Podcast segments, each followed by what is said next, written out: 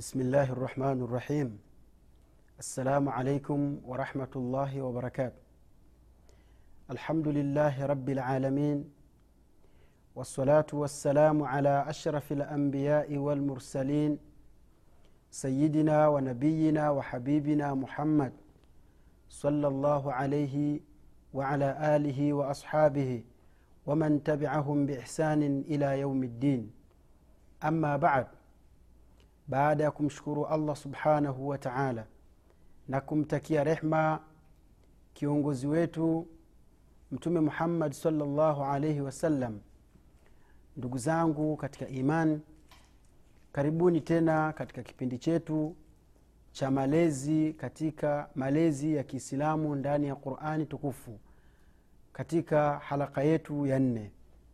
Tulizungumza katika halaka zilizopita kuhusiana na mambo mbalimbali ambayo mwenyezi mungu subhanahu wa taala anayakusudia kuyafanya kwa wale waislamu ambao waliokubali kuufuata uislamu.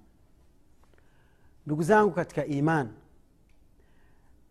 mwenyezi mungu jalla waala wakati alipotuumba akamleta mtume wetu muhammad salllahu alaihi wasallam alituteremshia qurani qurani ambayo haikuacha kitu cha aina yoyote. Imekuja ikazungumza kuhusiana na mambo mbalimbali yanayomhusu mwanadamu. Ikazungumza matukio mbalimbali ya ghaibu ambayo muislamu wewe huwezi kufikiria kama allah subhanahu wataala angetuelezea. Sasa ni juu yetu sisi kuitumia akili yetu katika kuifuata haki ndugu zangu katika imani. Hilo ndio kubwa na ndio sababu ya, mtume, ya mwenyezi mungu subhanahu wataala kuwaleta mitume. Mwenyezi mungu amewaleta mitume ili waweze kubainishia watu njia ambazo zitakazowafanya waweze kufanikiwa katika maisha yao. Ndugu zangu katika imani kwa nini hatufaidiki na yale ambayo mwenyezi mungu subhanahu wataala ametuletea? Mfano qurani hii ambayo tuliokuwa nayo. Kuna msemo unaosemwa kwamba lisanu lhali afsahu min lisani lmaqal. Jamii matendo yanayofanywa na jamii yana tafsiri zaidi ya wazi kulikoni maneno ya mtu anaposema. Bimaana mmomonyoko wa maadili ambao uliopo katika jamii ya kiislamu unabashiria ya kwamba tuna matatizo katika kufuata kitabu chetu cha mwenyezi mungu subhanahu wataala na hili ndugu zangu ni tatizo kubwa. Na ndio maana tukawepo hapa ili tuweze kukukumbusha tuweze kukufahamisha tuweze kukuelewesha kwamba qurani inatakiwa ifatwe ili tuweze kupata salama katika maisha yetu.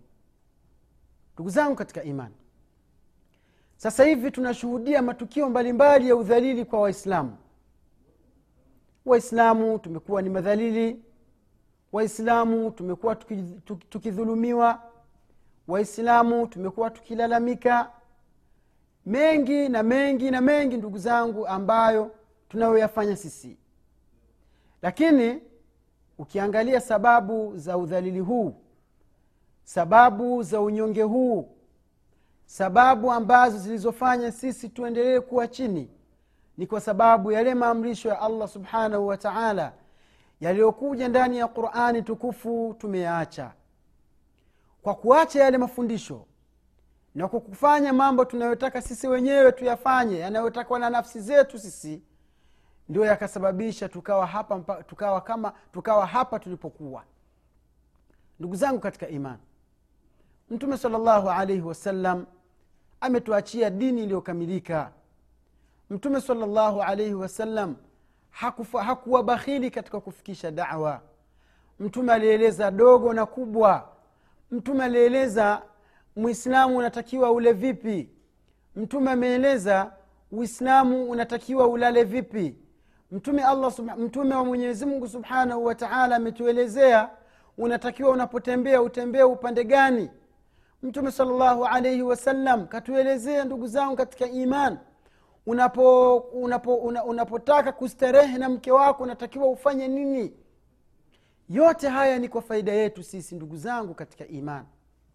Mtume alaihi salatu wassalamu pia kaja akatuelezea kwamba jamii ya kiislamu inatakiwa iwe vipi. Lakini kulinga, kwa sababu tuliacha maagizo ambayo mtume salllahu alaihi wasallam alitufundisha kwa kupitia qurani ya allah subhanahu wa taala ndio maana unaona udhalili na unyonge wa wa waislamu kutokana na hali tulizokuwa nazo. Ndugu zangu katika iman kwa mfano tuchukulie mfano mdogo tu. Kwa nini hatufaidiki na quran? Kwa sababu anaiangalia jamii yetu anakuta kwamba udhalili na na matatizo tunayoyapata kwa sababu kitabu cha mwenyezi mungu tumekiacha sasa tuchukue mfano wa mayahudi. Mayahudi walipomwasi musa alaihi ssalam walifanya mambo mengi mengi mengi ambayo hayastahiki kufanywa na watu. Mtume salllahu alaihi wasallam anaelezwa na mwenyezi subhanahu wa taala kwa kupitia quran tukufu. Katika kisa ambacho kilichokuja katika surati lbaqara mwenyezi mungu anazungumzia bwana mmoja katika, katika mayahudi aliyeuawa. Wale mayahudi wakawa wanatupa zile tuhuma kuwatupia wenz- wenzao kwamba wewe ndi umeua. Huyu mwingine anasema hapana wewe ndiye uliyeua.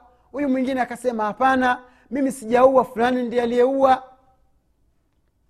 habari zikaenda mpaka kwa nabii musa alaihi ssalam nabii musa akamlilia mwenyezimungu subhanahu wa taala akamwambia mimi watu wangu wanasema hivi watu wangu wanalalamika hivi watu wangu wanalalamika hivi. Mwenyezi mungu subhanahu wataala akampa ufumbuzi wa lile jambo. Akaambia waamrishe wamchinje ng'ombe. Wakishamchinja yule ng'ombe wachukue sehemu katika yule ng'ombe wampige nayo yule ambaye aliyekufa. Mwenyezi mungu atamhuisha kisha atamtaja yule aliyemuua kwa sababu anamjua musa alaihi ssalam akawaambia wale mayahudi. Akawaambia jamani nilivyoambiwa na mwenyezi mungu ni kwamba chinjeni ng'ombe. Mayahudi walivyokuwa wabishi wasusuavu wa nyoyo nyoyo zao ni ngumu hawataki kumwamini nabiyullahi musa alaihi ssalam wengine wanajua kwamba ni mtume lakini wakawa hawako tayari kumfuata. Wakawambia wakauliza maswali mengi ng'ombe huyo yukoje? Rangi gani? Umona nabii musa alahi salamu anawaambia anawaelezea ni ng'ombe gani ni ng'ombe gani wanaotakiwa wamchinje. Mwisho yule ng'ombe wakamchinja wakampiga nayo yule maiti. Yule maiti akafufuka akasema akamzungumza yule aliyeua. Kisa hichi ni mujiza kwa nabiyullahi musa alaihi ssalam lakini musa yeye alitegemea baada ya haya matukio basi wale mayahudi watamwamini musa na kufuata sheria za mwenyezi mungu ambazo alizokuwa amekuja nazo. Ndugu zangu katika imani. Lakini baada ya hayo yaliyotokea ni makubwa mpaka mwenyezi mungu subhanahu wataala akawatuhumu wale mayahudi kwamba walivyofuata baada ya kubainikiwa na haqi baada ya mwenyezi mungu kuwaonyesha mujiza juu ya usahihi wa utume wa musa alaihi ssalam wale mayahudi wakampinga musa wakakataa yote aliyokuja nayo wakaendelea kufanya mambo yao waliokuwa wakiyafanya tangu zamani. Mwenyezimngu subhanahu wataala akawatuhumu mayahudi. Akawaambia hivi thumma kasat qulubukum min badi dhalika fahiya kalhijaratin au ashaddu qaswa. Mwenyezimngu subhanahu wa taala akazituhumu nyoyo za mayahudi kwa kusema thumma kasat qulubukum kisha nyoyo zenu zikawa ni susuwavu sana. Nyoyo zenu zikawa ni ngumu. Nyoyo zenu zikawa haziko tayari kuifuata haqi nyoyo zenu zikawa haziko tayari kuifuata taurat iliyoteremka kwa musa alaihi ssalam min badi dhalika hii alismu lishara neno hili la ishara ismu lishara linarudi katika kisa tulichokizungumza cha kuchinjwa kwa ng'ombe na kuzungumza na kuhuishwa mtu ambaye aliyekuwa amekufa tayari na kueleza yule aliyefanya tukio la mauaji. Mwenyezi mungu subhanahu wa taala akawatuhumu mayahudi kwa kuwaambia kisha nyoyo zenu zimekuwa ni ngumu baada ya kuona muujiza fahiya kalhijara zimekuwa ni kama vile mawe au ashaddu kaswa ama mawe pia ni rahisi ni laini kuliko ni nyoyo zenu. Mwenyezi mungu subhanahu wa taala akaendelea kuweka wazi akaendelea kuwabainishia kwamba miongoni mwa mawe wa inna min alhijara hakika miongoni mwa mawe lama yatafajaru minhu lanhar kuna mawe ambayo ndani yake kunatoka mito watu wakafaidika na hiyo mito eh? mwenyezi mungu subhanahu wataala akaendelea kuzungumza kwa kusema wa inna minha na miongoni mwa hayo, mwa, hayo mawe lama yashaqaqu fayakhruju minhu lma kuna mawe mengine yanapasuka watu wakafaidika na yale mawe mito ikatoka maji yakatoka ndani ya hiyo mito.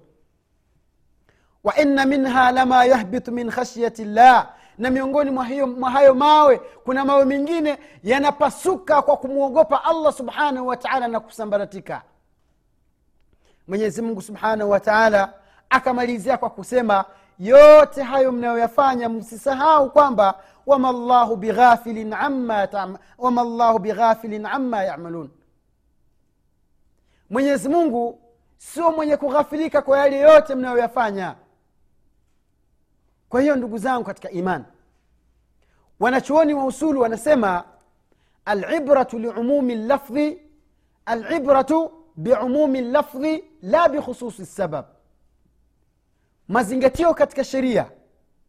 Sheria inapokuja habari ikaja inawazungumzia watu wabaya basi mazingatio katika hiyo sheria inayozungumzia watu wabaya sio kwamba ni haswa kwa wao. Isipokuwa hukum inaenea kwa wote wenye kufanana na wao. Kwa hiyo ndugu zangu katika imani nyoyo zetu zikiwa ngumu zikaikataa quran zikayakataa malezi na tarbia ambayo iliyomo ndani ya quran basi tutakuwa tumefanana na mayahudi. Nyoyo zetu zitakuwa kama za mayahudi. Tutalaaniwa na mwenyezi mungu subhanahu wa taala.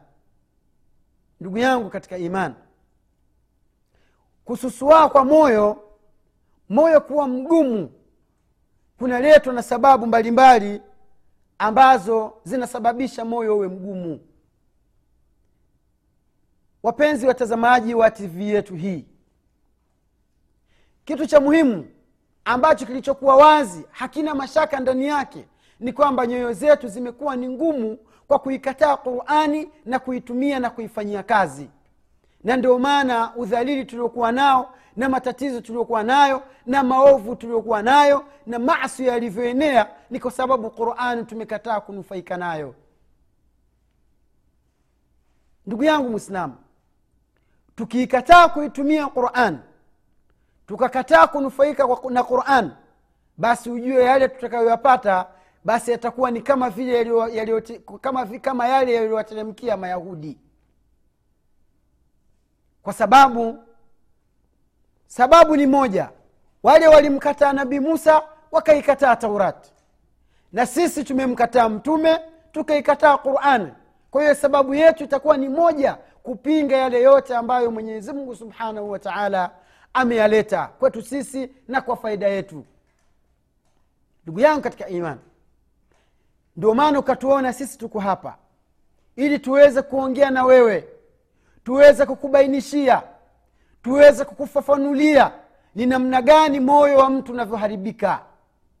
Tukisimama wakfa wa kitarbia katika kisa hichi cha mayahudi na kuikataa taurat na kumkataa nabii musa alaihi ssalam kisha tukarudi katika society katika jamii yetu ya kiislamu katika ummati muhammad.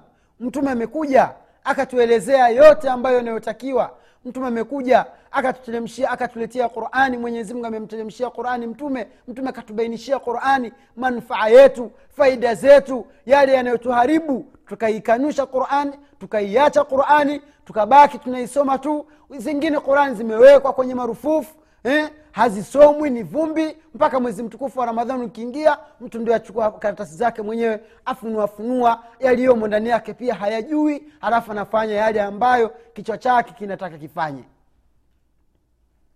kwa matatizo kama haya ndugu yangu katika iman tutakuwa tunakwenda sivyo tutafanana na mayahudi mwenyezi mungu subhanahu wa taala atatulaani ndugu zangu. Tubadilike tubadilishe maadili yetu tuirudishe hishma ya uislamu ili serikali ya kiislamu isimame baina yetu. Mwenyezi mungu subhanahu wa taala anasema in tansuru llaha yansurukum mwenyezi mungu subhanahu wataala ikiwa mtamnusuru mwenyezi mungu mkainusuru sheria yake mkamnusuru mka, mka mtume wake mkainusuru qurani yake basi mwenyezi mungu subhanahu wataala naye pia atawanusuru. Lakini kwa muda ambao hatuko tayari kuifuata quran tukaikanusha quran basi tutalaaniwa kama walivyolaaniwa banu israil. Ndugu zangu katika iman sheitani hakuna kitu kinachomfurahisha sana kama mwanadamu kubadilika roho yake. Kwa sababu roho ya mwanadamu roho ya mwanadamu ndio jauharatun kubwa ndio kitu cha thamani kwa mtu kwa binadamu. Ni kama ile mifano tuliyozungumza katika haraka yetu ya kwanza. Ni kama vile laini ya simu ikiwa katika mobile. Sasa roho yako inapoharibika basi mwili mzima unakuwa hauna kazi tena ni kama vile ile laini inapoharibika huwezi kumpigia mtu huwezi kuongea na mtu katika simu. Ndugu yangu katika iman madhara makubwa ambayo tuliokuwa nayo kwa kutoka kunufaika na qurani ni kwa sababu nyoyo zetu zimeharibika. Nyoyo zetu zimeifuata dunia. Nyoyo zetu zinapenda matamanio. Nyoyo zetu haziko tayari kutaabishwa na nafsi tumekuwa ni watu tunaabudu nafsi zetu kulikoni kumwabudu mwenyezi mungu subhanahu wa taala. Ndugu yangu katika iman nafsi yako haitakupeleka pazuri. Nafsi yako wakati wowote inataka mambo mazuri mazuri inataka ilale inataka isifanye kazi inataka idhulumu inataka ipate vitu kiurahisi rahisi tu bila kupata shida. Ndugu yangu katika iman jitahidi kuikagua nafsi yako nafsi yako inapoharibika basi mwili mzima na wewe mwenyewe na utu wako pia unakuwa si lolote wala si chochote. Ndugu yangu katika iman umesahau maneno ya mtume alaihi salatu wassalam anayokwambia anayokufahamisha anayokuelewesha anayokukumbusha pale anaposema ala wa inna fi ljasadi mudgha idha salahat salaha ljasadu kullu waidha fasadat fasada ljasadu kullu ala wahuwa lqalb hadithi hii imekuja kueleza ndugu zangu siri ya matatizo yetu sisi wanadamu. Kwa nini hatuwaidhiki na qurani yetu? Qurani imekuja imeeleza mambo mbalimbali. Haya maendeleo tunayoyaona sasa hivi ndugu zangu ya teknolojia na mambo mengine yote yamezungumzwa ndani ya quran. Lakini tunafuata yale ambayo hayakuzungumzwa. Tunafata yale ambayo mwenyezimgu subhanahu wataala hatutaki tufanye sisi lakini twayang'ang'ania na kuyafuata hivyo hivyo. Mtume sala llahu alih salam anasema hakika katika mwanadamu kuna mnofu kuna nyama. Idha salahat hiyo nyama inapotengamaa salaha ljasadu kullu mwili mzima wa mwanadamu unakuwa safi. Waidha fasadat na unapoharibika fasada ljasadu kullu. Mwili mzima wa mwanadamu huo ume, umeharibika. Ala! Kisha mtume sal llahu alehi wa sallam akaleta herufi ya tanbih ya kukuzindua wewe ya kukukumbusha fahamu wewe mwanadamu. Wa huwa lqalb nao ni moyo. Moyo ndugu zangu ndio siri ya maharibiko ya mtu. Moyo ndugu yangu katika iman ndio siri ya mafanikio yako wewe. Ukitaka ufanikiwe katika maisha yako ni lazima moyo wako uwe salama.